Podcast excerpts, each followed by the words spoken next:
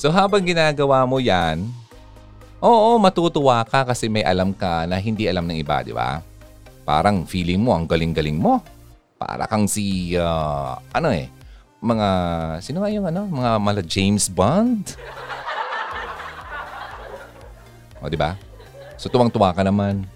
Oo, matutuwa ka kasi may alam ka na hindi alam ng iba. Pero kapag dumating na sa point na mismong cellphone mo na ang pinakailaman ng iba without your consent, doon mo lang malalaman at ma-realize na ang bigat pala ng privacy na yan. Kung ano ang importansya, importance ng privacy. May hugot na malalim. May hugot na mababaw.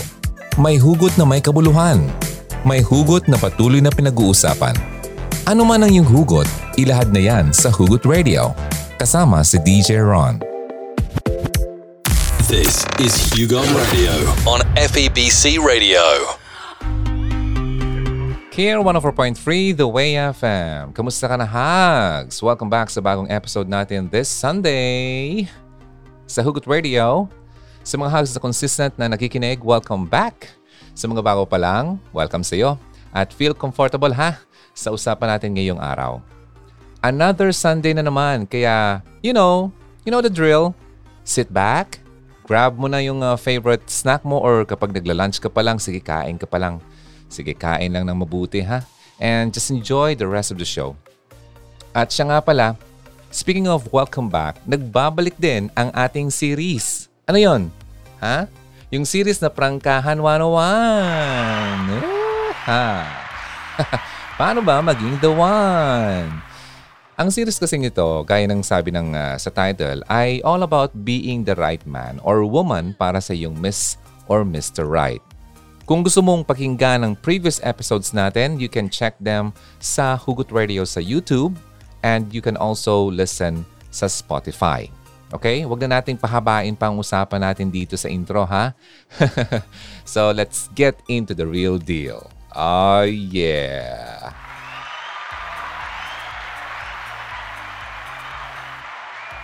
Ha, nitong nakaraan kasi, di ba, sa mga ibang nakakapansin, kung nakita nyo sa Facebook page ng uh, Hugot Radio, may ipinost ako. Natawa nga yung ano eh, yung uh, kaibigan ko dito eh. Kagabi, nag-uusap kami tapos nabasa daw niya yan. Then yung post ko, sabi ko ay uh, may kilala akong taga-H R na pwedeng magtrabaho sa StarTalk. Ang hilig kasi manghimasok ng buhay ng iba. Grabe, di pa nga ako naipareha kay Angel Locsin ang tindi na ng intriga sa akin. Ano pa kaya kung matuloy ang love team namin?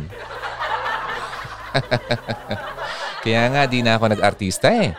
You know who you are. Don't push your luck. Malapit nang mapuno ang salop. Excited na sa'yo si B L. B L means blacklist. Okay? End of post. O, di ba? Di lang pala mga celebrities ang nagiging headline ng balita ay pambihira. Kahit ako na hindi naman sikat, okay, pwede rin palang maging talk of the town or talk of the world. Oh, well, kung sang-sang parte ng mundo. Ay, well, di na rin naman uh, nakapagtataka na ganon. Kasi ang mga nanonood sa atin, mga nakafollow ay uh, kung saan-saan sila nakatira. Ano? Kung saan-saan sila nakatutok ngayon kasi mga karamihan nasa ibang bansa. Okay? Eh, paano ba naman dito sa ating Pilipinas? Okay, sa Pilipinas, parang, uh, alam mo na, parang almusal. Parang almusal na sa iba ang magchismisan at magchikahan, di ba? Tungkol sa buhay ng ibang tao. Ha? Hindi lilipas ang isang araw na walang mapagmimitingan. Nako, makita kong minsan kapag lumalabas ka dyan sa kanto, no? Sa may tindahan, kumpul-kumpulan yan. Ang lakas ng uh, signal, parang, uh, nako, talo pa yung fiber connection eh. Fast talaga, super. Ah, walang lagging. Kaya, Kagaya na lang ng uh, lumolobong issue nila. Uh, kagaya nitong kina... Sa mga artista naman yun. Sina Julia at si Gerald, di ba? Ayun, nagsipuntahan sa lahat sa comment section. Naisip ko tuloy, bagay sa ganitong mga tao yung kantang Nothing's Gonna Stop Us Now. Wala makakapagpigil. Kahit may pandemic na, hindi eh, talaga mapigilan ng dila, no? Sabi nga sa B D O, we, we find ways. Oh, yeah. Talagang maghahanap ng paraan. Ganon din sila. Laging nakahanap ng paraan para, you know, iba lang ngibog. Huh? I, uh, i-broadcast ang buhay ng iba. Oh, but talaga naman. Or worse, manira ng ibang tao through stories na wala naman talagang katotohanan. Wala sa vocabulary nila ang salitang privacy. Ayaw nila yung truth. Puro lang chismisan. Minsan, kahit hindi naman alam kung yung buong katotohanan, wala silang hawak na fact, di ba? Sila lang pumupuno ng kwento. Ha? Binubuo nila sa isip nila yung kwentong hindi naman totoo. Sana naman, ano, hindi ka kabilang sa mga katulad nito, ano? Ay, nakakaubos ng buhok. Speaking of truth and lies, may isang interesting akong nabasa online, no? Dumaan lang sa feed ko kung paano present ang truth and lie. So, merong dalawang characters, si Lie at si Truth. Isang araw, niyaya ni Lai si Truth na maligo kasi maganda raw ang tubig. Medyo suspicious itong si Truth kung ba't bigla na lang nagyaya si Lai. Pero nung na-proof niya na okay nga ang tubig, ang ganda, ang sarap, di sobrang lamig at di rin sobrang init, pumayag na siya. Hinubad niya yung mga suot niya at naligo. Silang dalawa ay nakahubad. Pero itong si Lai, may hidden agenda pala.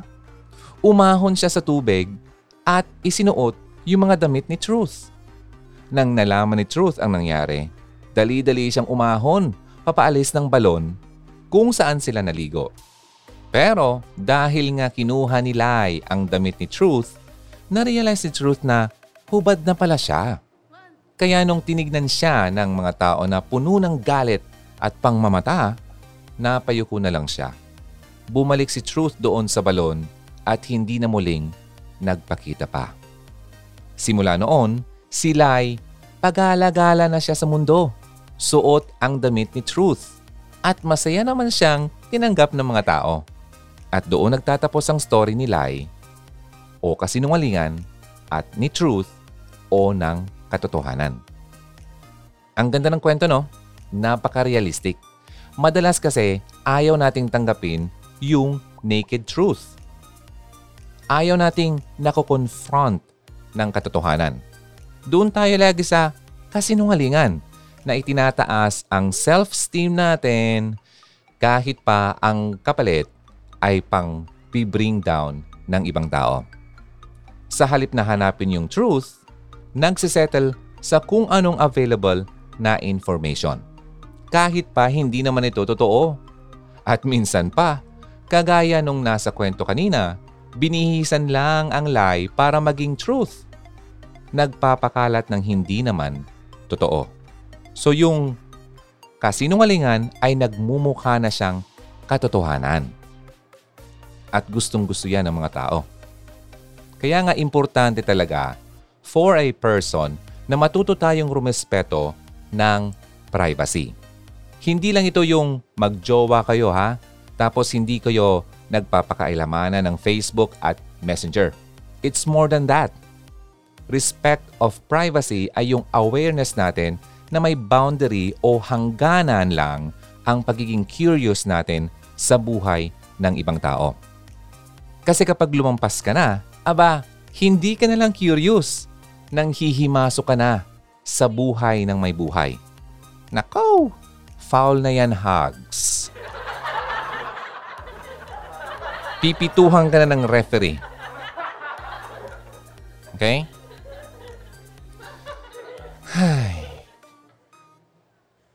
So, may tinamaan ba?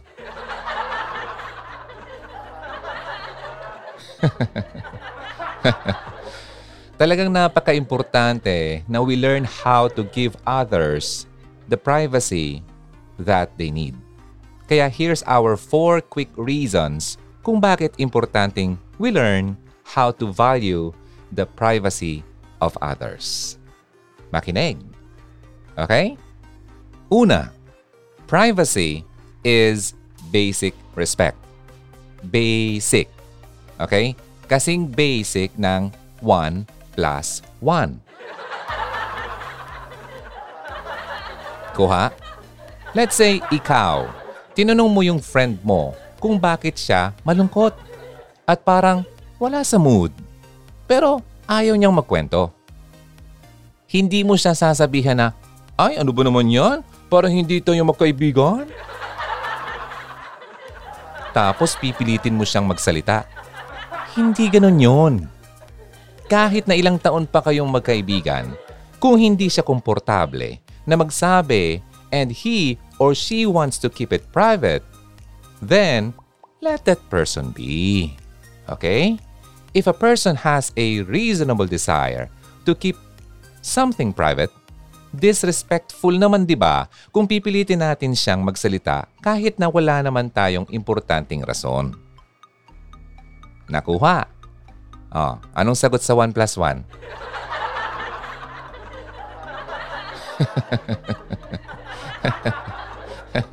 Mga bata, anong sagot sa one plus one? Ah, ito na, pangalawa. Everyone needs their own personal space. Kahit pa ang mga artista,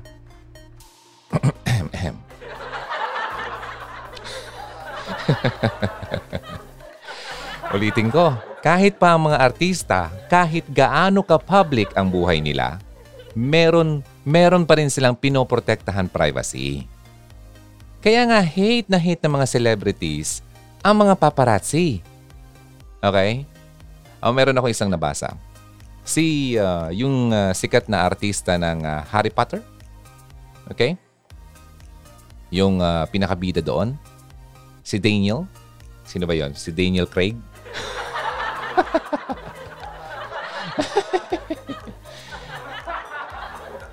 Ah, ano ang apelyido ni Daniel? Radcliffe. Ayun, si Daniel Radcliffe. He is an English actor. Ah, nasikat na sikat dahil sa pag-portray ng kanyang uh, character sa Harry Potter series bilang Harry Potter. Okay?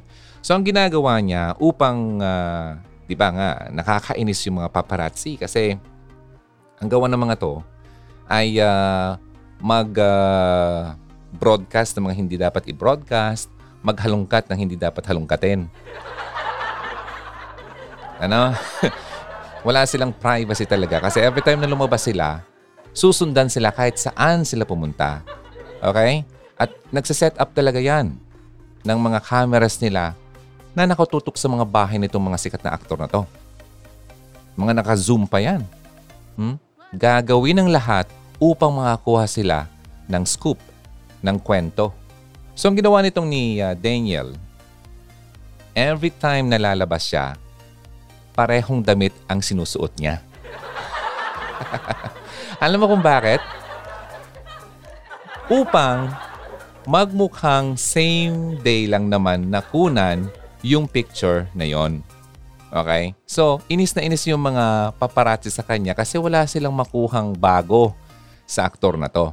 So, yun ang trick ng uh, artist na ito. Matalino, matalino.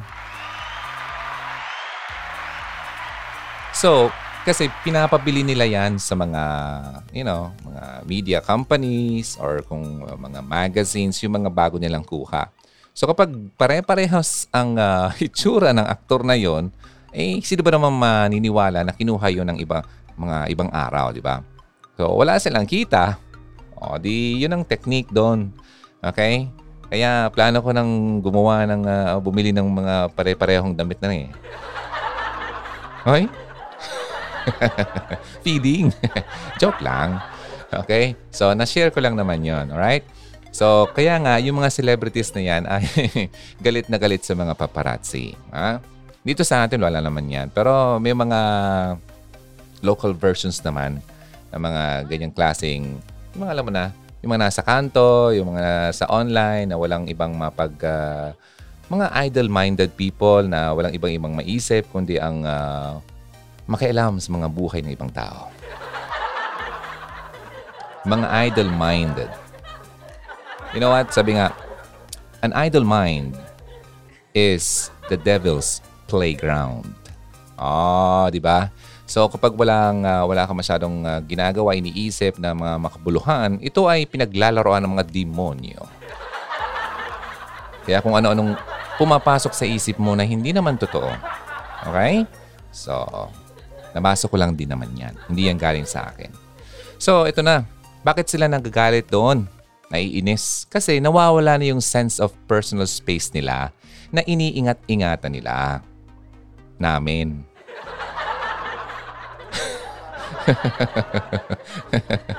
Nakasabay na ako, no? So, yun.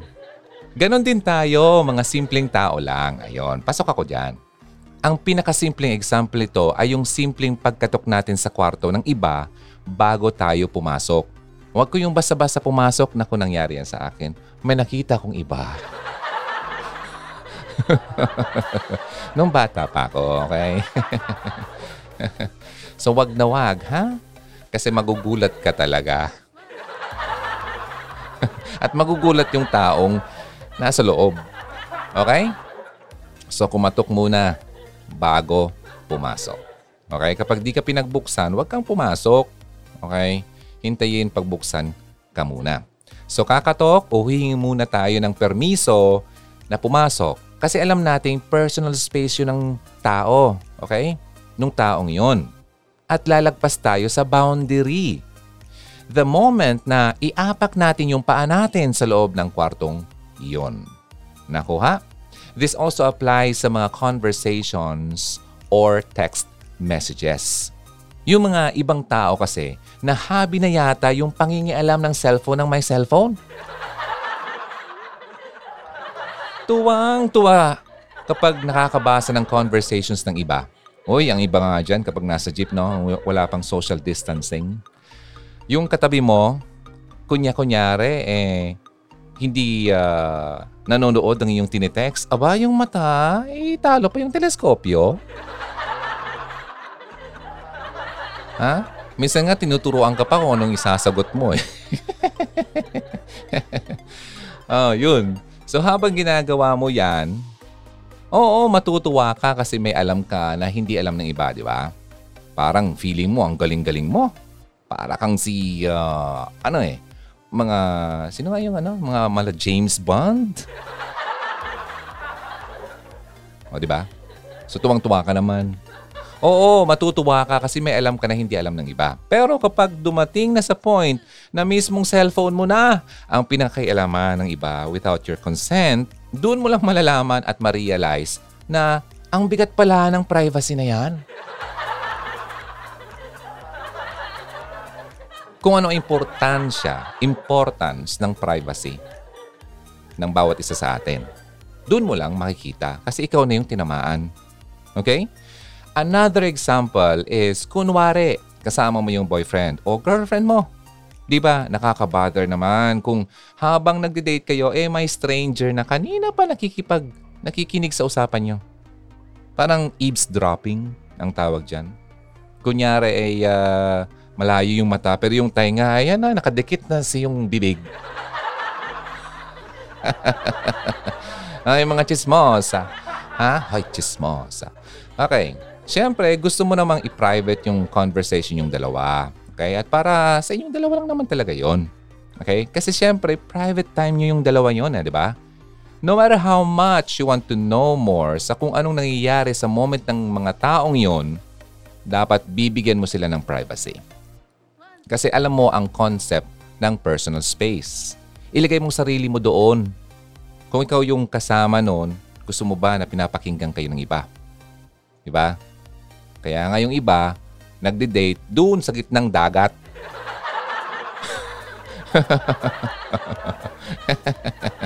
O kaya sa bundok, ha? Walang ibang mga tao. O kaya sa sementeryo.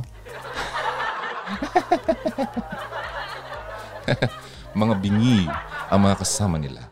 O mga hindi nakikinig. Okay? Sa pangatlo. Pangatlo na tayo. Nakikinig ba? Ha? Ito dapat mga pakinggan nyo. Hindi yung mga chismis na walang katotohanan. Bihira tayo naman. Oo. Oo. Huwag maging ugali yan, ha? Pangit yan, ha? Huwag ganon. Eh, pangit yan, nalalawang papangit yan. Paano ka gumanda yan? Oh, kung maganda ka na, eh, papangit ka. O, oh, diba? So, huwag ganon, ha? Sige. Pangatlo tayo. Respect of privacy builds mutual trust. Siyempre dahil, for example, ikaw, alam ng kaibigan mo ang word na privacy. Okay? Ang keywords dito ay mutual trust. May domino effect yan sa friendship nyo. Mas magiging at ease and comfortable na magkwento sa kanya. Kasi nga, marunong siyang lumugar. Okay? Marunong siyang ilugar ang sarili niya. Kaya niyang maghintay na magkwento ka na lang. Sa halip na mag-usisa siya kung ano, ano ba talang latest na ganap ng buhay mo? Ikwento mo naman, nangangati na ako dito. Ang tagal. Hindi ka makapaghintay. Ano? Minsan kasi, yung mga taong walang respeto for privacy, minsan may hidden agenda yan eh. Ay naku, kaya naman pala. Naghahanap ng baho mo na pwede mong ikasira. Ay kaya naman pala ganun. Or ipapanumbat sa'yo kapag may nagawa siyang mali para i-prove na wala naman kayong pinagkaiba.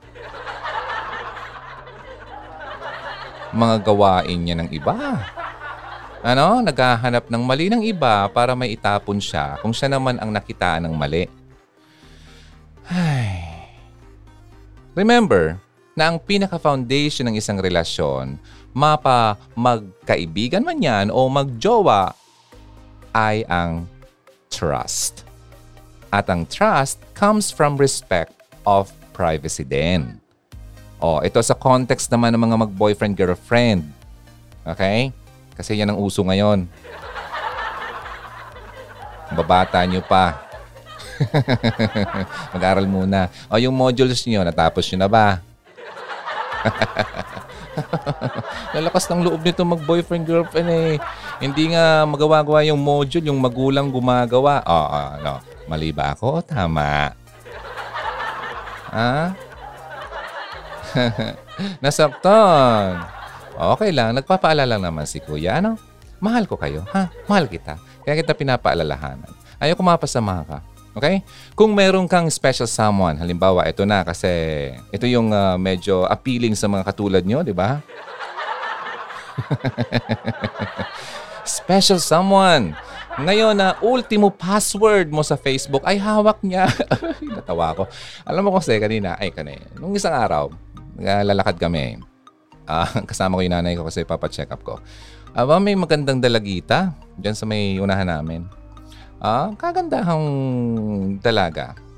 Ano, hawak-hawak yung cellphone. Tapos, tinatapik. Hindi, hindi nga pa tapik eh. Parang sampal yung uh, boyfriend eh. Ginaganyan-ganyan sa balikat o sa braso eh. Lakas. Ah, sino to? Sino to? Hawak ng cellphone. Hindi makasagot yung binata eh. Oh, bagay silang dalawa. Hmm, okay. Naalala ko tuloy yung mga nakaraan ko eh. Ha? Naiintindihan ko kayo. Okay?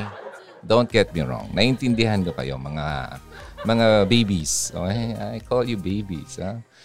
Um, kasi dumaan din naman ako dyan. Kaya lang, kailangan kong sabihin sa inyo ang hindi magandang nangyari para naman hindi kayo mahulog kung saan ako nahulog. Okay? Kasi mahirap. Hmm? Mahirap po. Hindi po biro ang aking pinagdaanan sa uh, mga kwentong katulad dyan.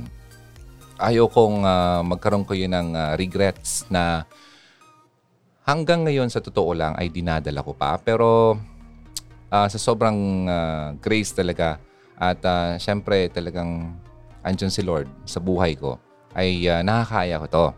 Okay? Ayoko lalo sa mga babae. Sayang, ladies. Baby. Baby girls. Um, sayang po ha, ang panahon na uubusin mo lang sa ganyang hindi pa naman sa tamang panahon. Okay? At uh, na-mention nga rin ng isang uh, online speaker, ang kulang kasi sa atin ngayon na mga kabataan ay yung boundary na rin. Boundary bilang mag-jowa uh, or boyfriend-girlfriend. Yung feeling kasi ngayon na parang kung boyfriend-girlfriend na ay parang mag-asawa na at uh, ginagawa ng lahat. Lahat na ginagawa ng mag-asawa. Huwag ganon. Huwag ganon. Huwag nyo na akong gayahin. Ha? Huwag na. Um, marami akong uh, pagkakamaling sobrang bigat na ginawa ko, ginawa namin, na hanggang ngayon ay uh, tinuturok pa rin ang aking puso. Ano? Huwag na kayong pumunta doon kasi sayang ang panahon. Okay? May masasayang na oras at may masasayang na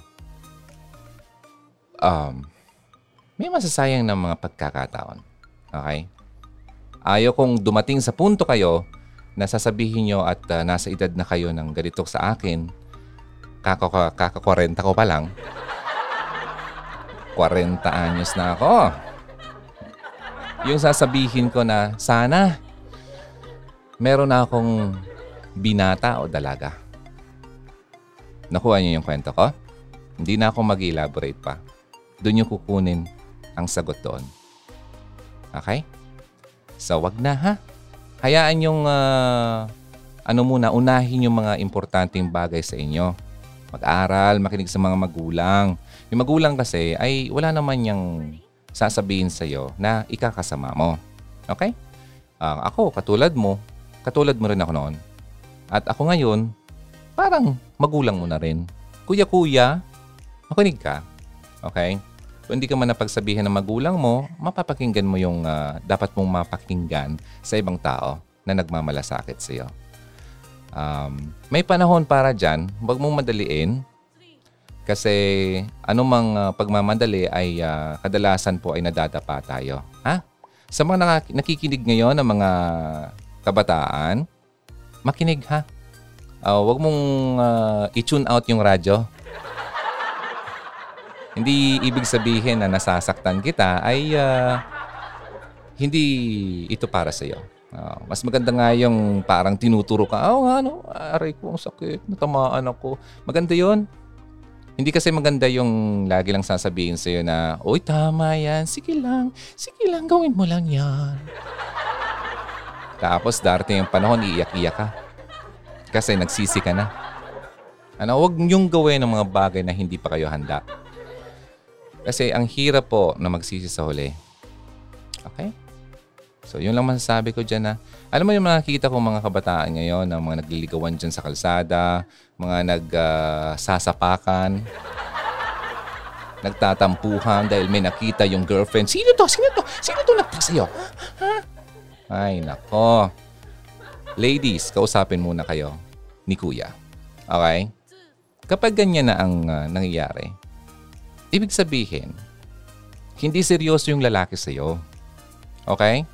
Kasi kung ikaw mismo ay hindi ka kampante sa ginagawa ng boyfriend mo, ay talagang malamang talagang hindi talaga yan seryoso. Kasi ang lalaking seryoso, hindi yan gagawa ng mga bagay na ikakasakit ng damdamin mo. Okay? Ganon din naman sa lalaki. May mga babae din naman kasing medyo, you know, collect, collect, then select. Wag naman ganon. So, itong sinasabi ko para to sa bawat isa. Ah, tsaka wag, wag niyo masyadong seryosuhin. Sabi nga ng isang artista noon, na sikat na sikat, uh, before, lalaki to. May mga anak na rin siya ngayon. Ang... Uh, mas mataas ang percentage na ang first boyfriend o girlfriend mo ay hindi naman magiging asawa mo. Kaya huwag mong isipin na yan ang magiging forever mo. Ah, huwag masyadong seryoso, iha, iho. Ah, when I say seryoso, yung huwag mong yung masyadong isipin na, ay, ito na yung asawa sa... Pero maging totoo ka sa kina, sa jowa mo. Maging faithful ka. Okay? Baka ma-misinterpret niya ako pag sinabi kong huwag seryoso. Ang ibig kong sabihin, huwag niyo masyadong pag ano yan, tuunan ng pansin kasi mas marami pang importanteng bagay na dapat yung gawin sa panahon ngayon. Okay? Ano, yeah, totoo yan. Siyempre, nafo-fall ka ako nga eh. Grade four pa lang, may crush na ako eh. Naiintindihan ko naman yan. Dumaraan tayo sa ganyan. Pero kailangan mong bantayan na yung puso. Kasi ang puso po ay mapag, ano, mapaglin lang yan. Okay? Hindi ibig sabihin na sinabi ng, ah, siya ang sinasabi ng puso ko na magiging forever ko. Ay, pinagloloko ka ng puso mo, iha. Iho. Ha? Deceiving ang puso. Ha? Basta-basta maniniwala dyan. Ha? Wala nang lunas daw yan. Ha? Uh, ipag uh, itaas mo yan kay Lord ang mga nararamdaman mo upang ilid ka niya sa tamang tao. Okay, wag mo siyang pangunahan. Siya nakakita ng mas makakabuti sa iyo. Okay? So ito, continue tayo. So ito yung context naman ng mag-boyfriend at girlfriend. Kung merong special someone ngayon na ultimo password ng Facebook ay hawak niya, may kilala akong ganyan. At regular din niyang tinicheck ang inbox mo. Ay, nako. Maybe you should start thinking twice. Hindi nga lang twice eh. Nang magkadaming ulit. Kadalasan kasi sa mga ganyan, sila talaga yung may tinatago eh. Alam mo ba yung taong pinag-iisipan ka na masama? Na may ginagawa kang ganyan? Ano? Ay, ay, naku. Sa totoo lang, siya ang gumagawa ng ganun. Takot sa kanyang sariling anino. Hmm? Ah, alams na. Hindi mo alam dati. Oh, yun alam mo na. Ay, sabi nga kanina, trust ang foundation ng isang relationship. Sabi nga ng kanina, trust ang foundation ng isang relationship. Kung wala kayong trust sa isa't isa at maya-maya kayo kung mag-invade ang privacy ng isa't isa, para saan pa ang relasyon yung dalawa? Di ba? Pero of course, balance lang. Balance lang din dapat. Hindi ka rin masyadong masikreto. To the point na magkakaroon na ng doubt sa puso ng iyong kapartner. Hindi nakakasakal pero hindi rin naman sobrang luwag. Okay? Tama lang. Para daw yung sabon kapag naliligo ka. Yung sabon, kapag basa na yan, hawakan mo ng mahigpit, ay talagang mawawala yan sa kamay mo. Pero kapag hinawakan mo lang ng tama, hindi yan mahuhulog sa kamay mo. Parang ganun din ang pag-handle ng relationship. Nabasa ko rin ang laman yan. Hindi naman yan galing sa akin. Okay? Okay. So, ito na. Pang-apat. Privacy means freedom. Kaya nga diba yung mga celebrities, pakiramdam nila na hindi sila malaya. Ah, kasi yung buong buhay nila ay nasa public eye. Okay? Isang maling galaw mo, it will spread like wildfire. At magiging trending na naman sila. Kaya nga 'di ba yung iba, pinipili nilang putulin na lang ang lahat. Dahil diyan, di nila kinaya. Ganun din sa part ng uh, sarili mo, 'di ba? Siyempre, kung ikaw ba naman uma-umaga na lang, pinagchichismisan ka ng mga kapitbahay mo. Every time na dadaan ka sa harapan nila, meron ka pa rin bang total freedom? Wala na, 'di ba? May mga bahay kasi na dikit-dikit. So pagdadaan ka dun sa kabila, eh wala ka namang ibang daanan. Ano ka, lilipad? Kung pwede lang sanang lumipad, no? Malaya ka pa rin bang makagalaw kung lagi kang may fear na isang maling gawain mo, ah, pag chichismisan ka na ng mga tao? O kahit nga minsan, wala ka namang ginagawa pero may mga taong happy lang talagang gumawa ng bagay o kwento para sirain ang buhay ng iba. Wala kang freedom dahil laging may mga matang nakasunod sa iyo. 'Di ba? Hindi masaya 'yon. Kaya big deal talaga ang privacy. Privacy affects who you are. Yung buong pagkatao mo, yung safety mo, confidence, pati na rin yung paano magtiwala sa ibang tao. So dahil alam mo nang sobrang importante ang privacy, ano ba ang way para magawa mong irespeto ang privacy ng iba? May gusto akong i-share dito ang Etiquette Rules of Defining Personal Space. Okay? By Debbie Maine. Naging uncomfortable ka na ba when someone uh, stands uh, too close sa'yo? Yung masyadong lumalapit. May video akong pinost, no? Yung babae, uh, nag-live streaming siya. Uh, masyado siyang hinaharas doon sa ibang bansa. Tapos, uh, hinahawakan siya. Yung ganon, sinusundan-sundan siya. Na hindi naman sila magkakilala. Hmm? Ang ibang tao kasi, hindi naiintindihan yung personal space na kailangan ng bawat isa. Ini-invade nila yung personal space mo. Ah? Yung mga tao kasi, may certain distance na dapat nating i-keep. Okay? Depende sa taong kasama mo. Depende sa taong Uh, level ng relationship mo sa kanya. Kung hindi mo naman kakilala, so why invade, di ba? Hindi naman kayo close. Sa about ng personal space, it generally refers sa physical distance between two people in a social, sa family or sa work environment.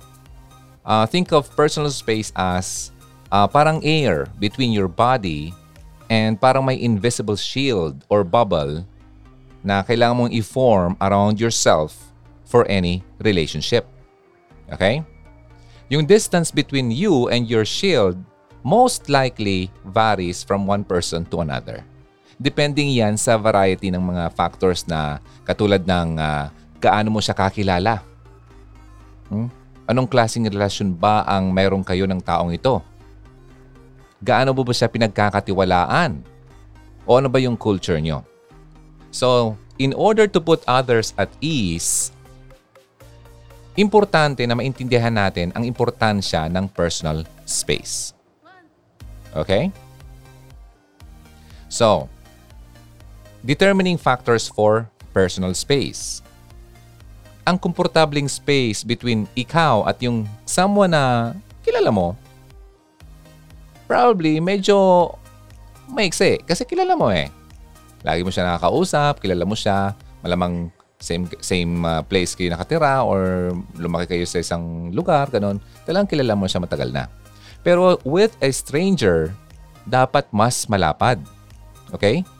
Yung mga tao nakatira sa crowded cities, kagaya na na-mention ko kanina sa isang video yung pinost ko, syempre merong smaller personal spaces yan kasi nag-share kayo ng isang crowded city. Okay? So depende din yan sa lugar kung saan ka nakatira. Uh, may mga factors na uh, that determine a comfortable personal space like male to male, female to female, male to female, okay, professional relationship, okay, combination of male and female, diba? Minsan sa workspace, diba? Uh, hindi komportable yung katrabahong lalaki na parang uh, may tinuturo sa iyo sa uh, computer eh nakahawak sa mouse mo habang nasa likod mo siya. Okay, so parang, ano ba to? Sumasagi-sagi yung kanyang dibdib sa buhok ko. Something like that. No? Other factors, yung, uh, yung relasyon nyo, ano ba kayo, mag-jowa ba kayo o hindi.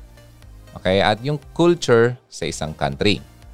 Sabi dito, average comfort levels of personal space distance in the United States.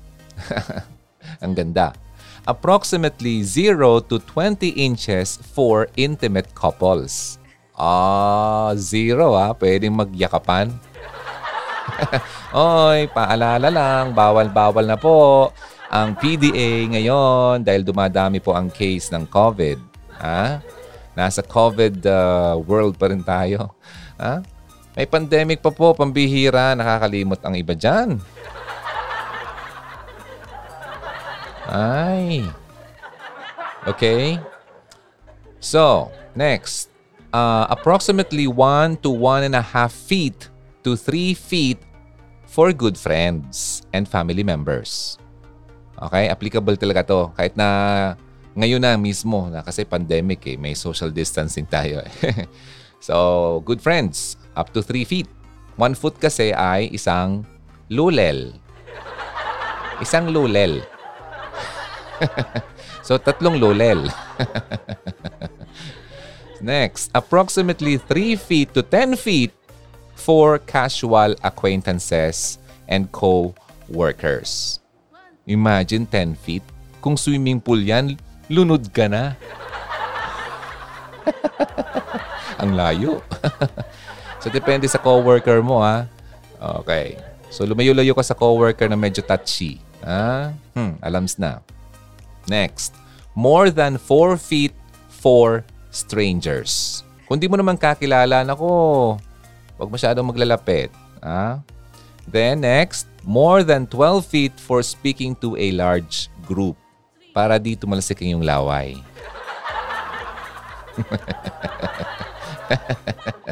Uh, may kilala akong sikat na speaker eh. Talagang uh, uh, nagsha-shower eh.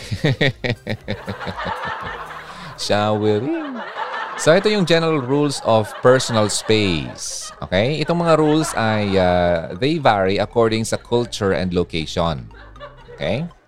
So, wag masyadong ano, uh, guideline lang naman to for social and uh, professional etiquette.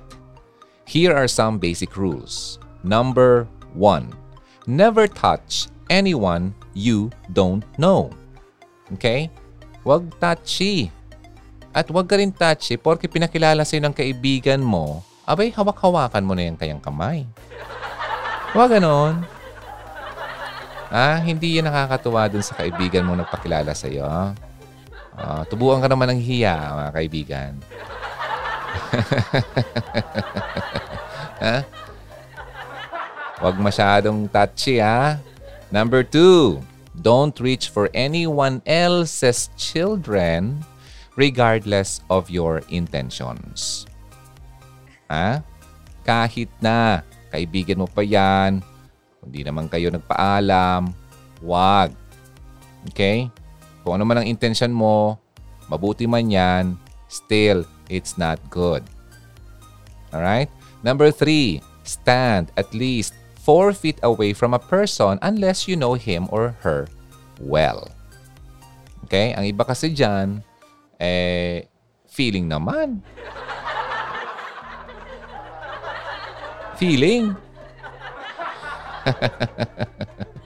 Pangapat, when someone leans away from you, tignan mo yung mga ano ha, body movements ha, you are probably in that person's space that makes him or her uncomfortable. So, take a step back. Okay? Pag nakita mo parang nag-lean away siya from you, ibig sabihin, invasive ka na. Number five, if you walk into an auditorium or theater na hindi naman crowded, leave an extra seat between you and the next person. Hmm? O kaya parang sa sinihan, ay, hindi naman puno, pero nakakita ka ng magandang chick. Gusto mong sabayan? Ano ka, hilo? However, it is acceptable naman to sit next to someone if the room is crowded. Okay? So, kung crowded, eh ngayon, hindi naman pwedeng maging crowded ang place kasi may COVID.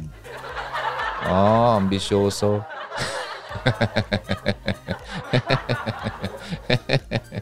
Number six. Never lean over someone else's shoulder to read something unless invited. Aba, malala to. Ano kayo? Close? Ah, nakalin ka sa shoulder niya habang binabasa mo yung binabasa din niya? Aba. Number seven. Never go through anyone else's personal belongings. Ay, huwag kang magkakalkal ng bag na may bag ng iba. Pambihira ka. O kahit hindi bag, yung gamit naman niya, magpaalam ka. Ah? So, number eight. Don't allow your dog to go to the bathroom on someone else's property. Hindi porking alaga mo yung aso mo, eh, basta na lang okay lang ipaihi mo yan sa bathroom ng ibang tao. May mga taong hindi yan ma-appreciate. Okay? Okay? Naintindihan? Ang aso ay aso. Okay? Although mayroon tayong uh, pag-respect sa mga animals, intindihin mo naman ang difference. Alright? Number nine, acknowledge personal space on the road. Huwag kang mag-tailgate, especially when you are driving. For example, meron kang sasakyan at napapansin mo parang may sumusunod yata sa akin. Aba, alam mo, mag-ingat ka dyan. Kasi may mga taong hindi gustong sinusundan. May mga taong napaka-sensitive dyan. Ha? Dyan nagsisimula yung mga road rage. Mag-ingat ka rin sa mga pagbubusina. Ha? Yung pagbusina mo yung pipip. Yun. Parang maganda. Hindi yung pipip. Galit yan. Huwag mo ginaganyan. Baka bumaba yan. May dala yan kung ano. Ha? So, be gentle. Number ten. Ah, huwag ka daw mag-fling ng arm mo around someone's shoulder or islap mo yung sino man sa likod unless you know the person very well. Ay, naku, may kilala ko ganyan. Ha? Huh? Pahawak-hawak ka sa shoulder ng babaeng yan. Hindi mo naman yung kaano-ano. Pinakilala lang naman yung kaibigan mo o kaya girlfriend ng kaibigan mo. Ay, ba't hinahawak-hawak mo ka na ano yan? Yung arm niya, yung kamay niya. Ah, o kaya pa slap-slap-slap ka pa sa likod na nalalaman dyan. Huwag kang ganon. Ah? Huwag touchy. Babae, makinig sa akin, ha? Ang lalaki, may sinasabing memory bank. Hindi mo alam yon. Ngayon, i-explain ko ng konti. Ah, ito, real talk tayo dito, ha? Memory bank. Kung ano ang hinahawakan niyan o nahawakan niyan ay nagstay yan sa kanyang memory hanggang sa mamayang gabi. Or sa mga susunod pang mga araw. Andiyan na yan eh. Naka, naka-store na yan sa kanyang, uh, sabi nga nila, pairam nga ng ano, U S B. Ang U S B po, yung sinasaksakan ha. Ang tamang tanong, o tamang uh, ano, sabi dapat, pahiram po ng flash drive. Ayun, yung drive. Okay, so correction lang naman. So, tatandaan ladies ha, kaya huwag kang magpapahawak-hawak. Okay, huwag kang magpapatouch-touch. Huwag kang magpapasil-pisil.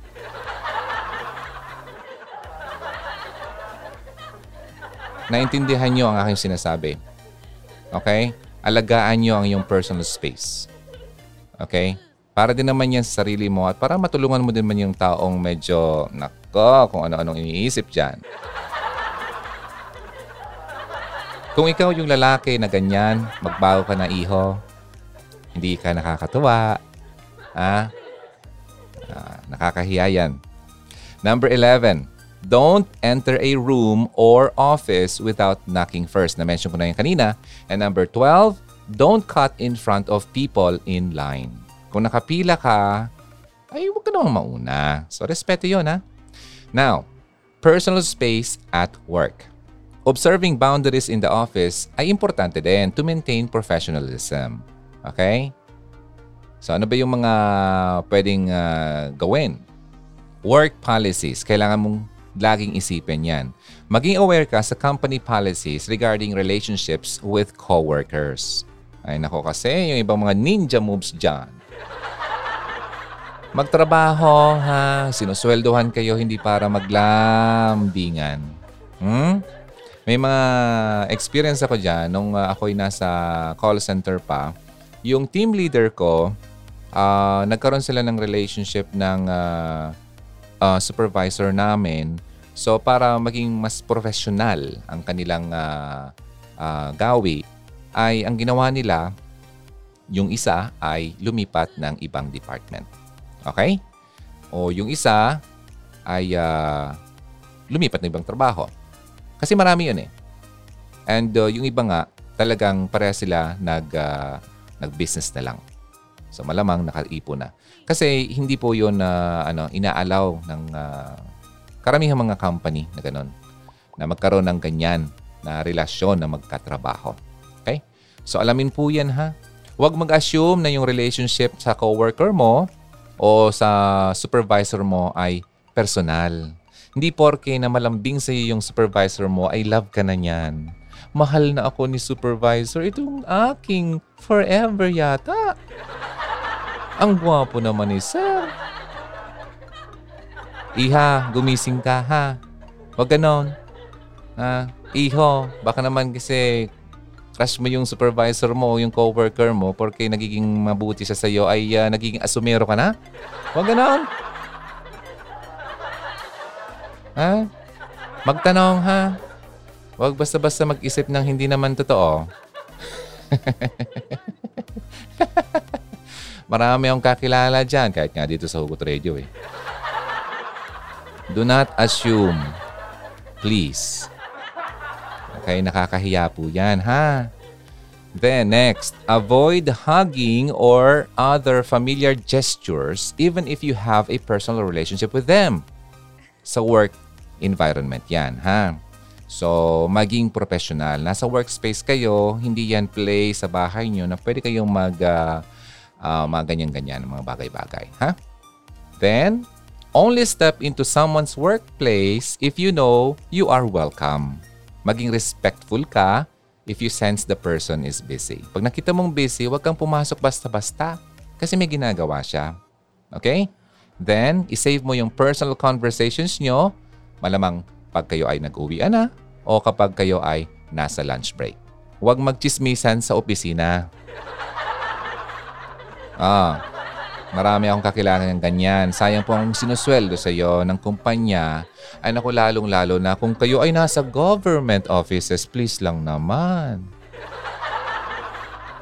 Ha? Saka na. Pag-uwi na, ha? Ah, sige, work-work muna tayo. Ayan, sige. Now, what to do if someone invades your personal space? Eto na yun. Kapag ang isang tao gets very uncomfortably close to you, may mga several things na pwede mo daw gawin. Okay? Keep in mind that being direct, well, pwedeng ma-hurt mo yung tao, yung feeling ng taong yon. So, before speaking your mind, i-determine mo muna whether or not yung issue na yon ay worth bringing up. So, paano ba i-deal ang space intrusion? Well, number one, pwede mong i-accept. Okay? Pangalawa, you can lean away from the person or just take a step back, hoping na he or she will take the hint. Okay? Sana naman ano. Kasi marami kasi yung mga tao, mga L G. Alam ko anong L G? Low gets. Ha?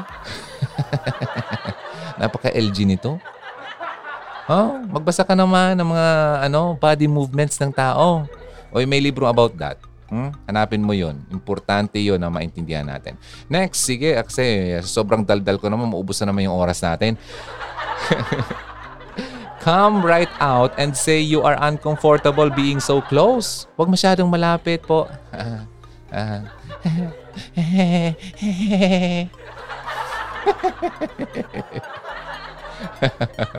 Then you explain why you need more space. Oh, di ba? Explain mo sa tamang pagsasalita. Okay, for example, kung left-handed ka at yung person mo ay napaka-close naman sa yung left side. Um, sabihin mo na you need space para makapag-take note with your elbow being, you know, medyo nakalabas, di ba? Left-handed ka. So, ganoon, sa tamang uh, kasi may mga tao talagang hindi naintindihan kasi hindi alam. Pero kapag uh, ang taong may alam, eh, malamang maintindihan naman. Okay? Kaso nga lang, maraming tao na may alam na ay nagtatanga-tanga-tanga-tanga-tanga-tanga-tanga-tanga. Nagkakalilimutan. Huwag naman ganun, ha? Ah, sige, ha? Okay. Oh, kung may mga tinatamaan po ako, pasensya na ha. Kailangan ko lang ito lang sabihin to kasi importante po to sa atin. So actually, isa lang naman ang kailangan mong tandaan. Know your boundaries. Learn where you stand. Dapat alam mo kung hanggang saan ka lang pwede at kung saan nagsisimula ang limitations mo. Kahit nga mismong magkambal, may mga bagay na hindi sinishare sa isa't isa. Lalo na ikaw sa mga taong nasa paligid mo at sila rin naman sa'yo. If they refuse na magkwento, huwag pilitin. Kahit gaano pa ka-curious or gaano ka ka pa. Okay? Ka-curious. Isip mo na ang bibig mo. Zip it. Okay? Learn the word respect. Oh, ini-emphasize ko ha, R E S P E C T, respect. Matutong rumespeto. Pero meron namang isang uri ng privacy na hindi dapat nire-respect. At yun ang private sin. Oh, ay ano kaya yun? Ano ko, tinamaan ako. Oh, may natamaan din ba? Bato-bato sa langit. Tamaan ay huwag magalit. Okay? Bato-bato sa langit. Okay, ang tamaan, magbago. Yung mga kapag nasa public at may kaharap ka na ibang tao, naku, napaka-ideal, no? Malaanghel. Okay? Pero kapag mag-isa na sa kanilang kwarto, ayan na. Diyan na gumagawa ng milagro. Aray ko naman.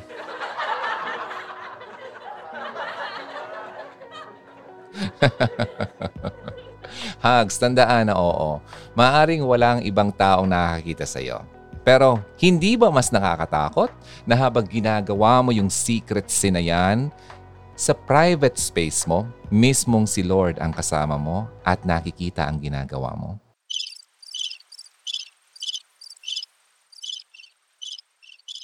Ang haba ng space para mag-isip.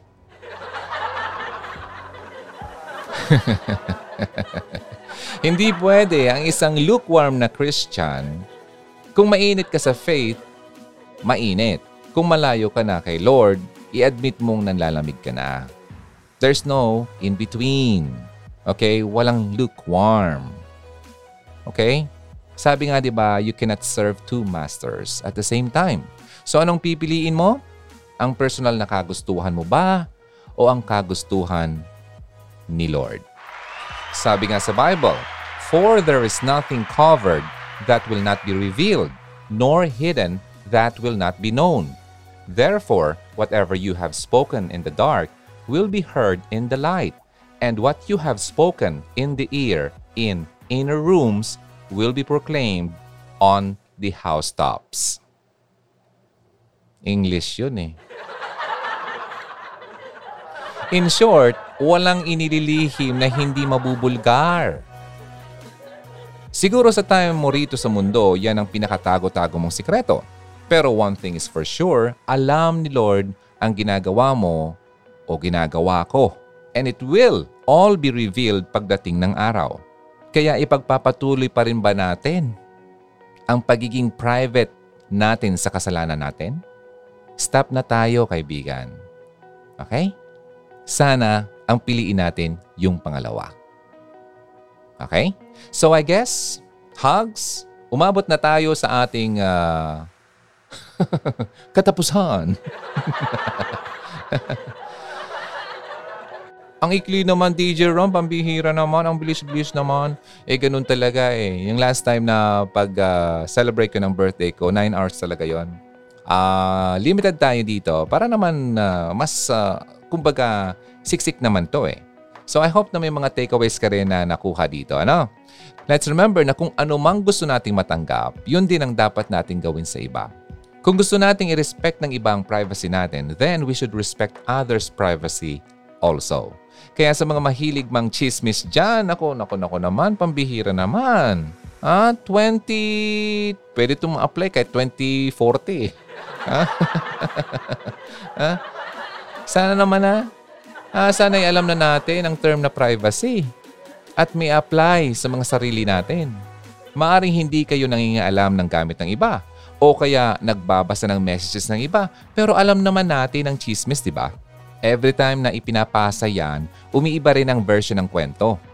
At sa bawat version, palala ng palala ang chismis tungkol doon sa tao.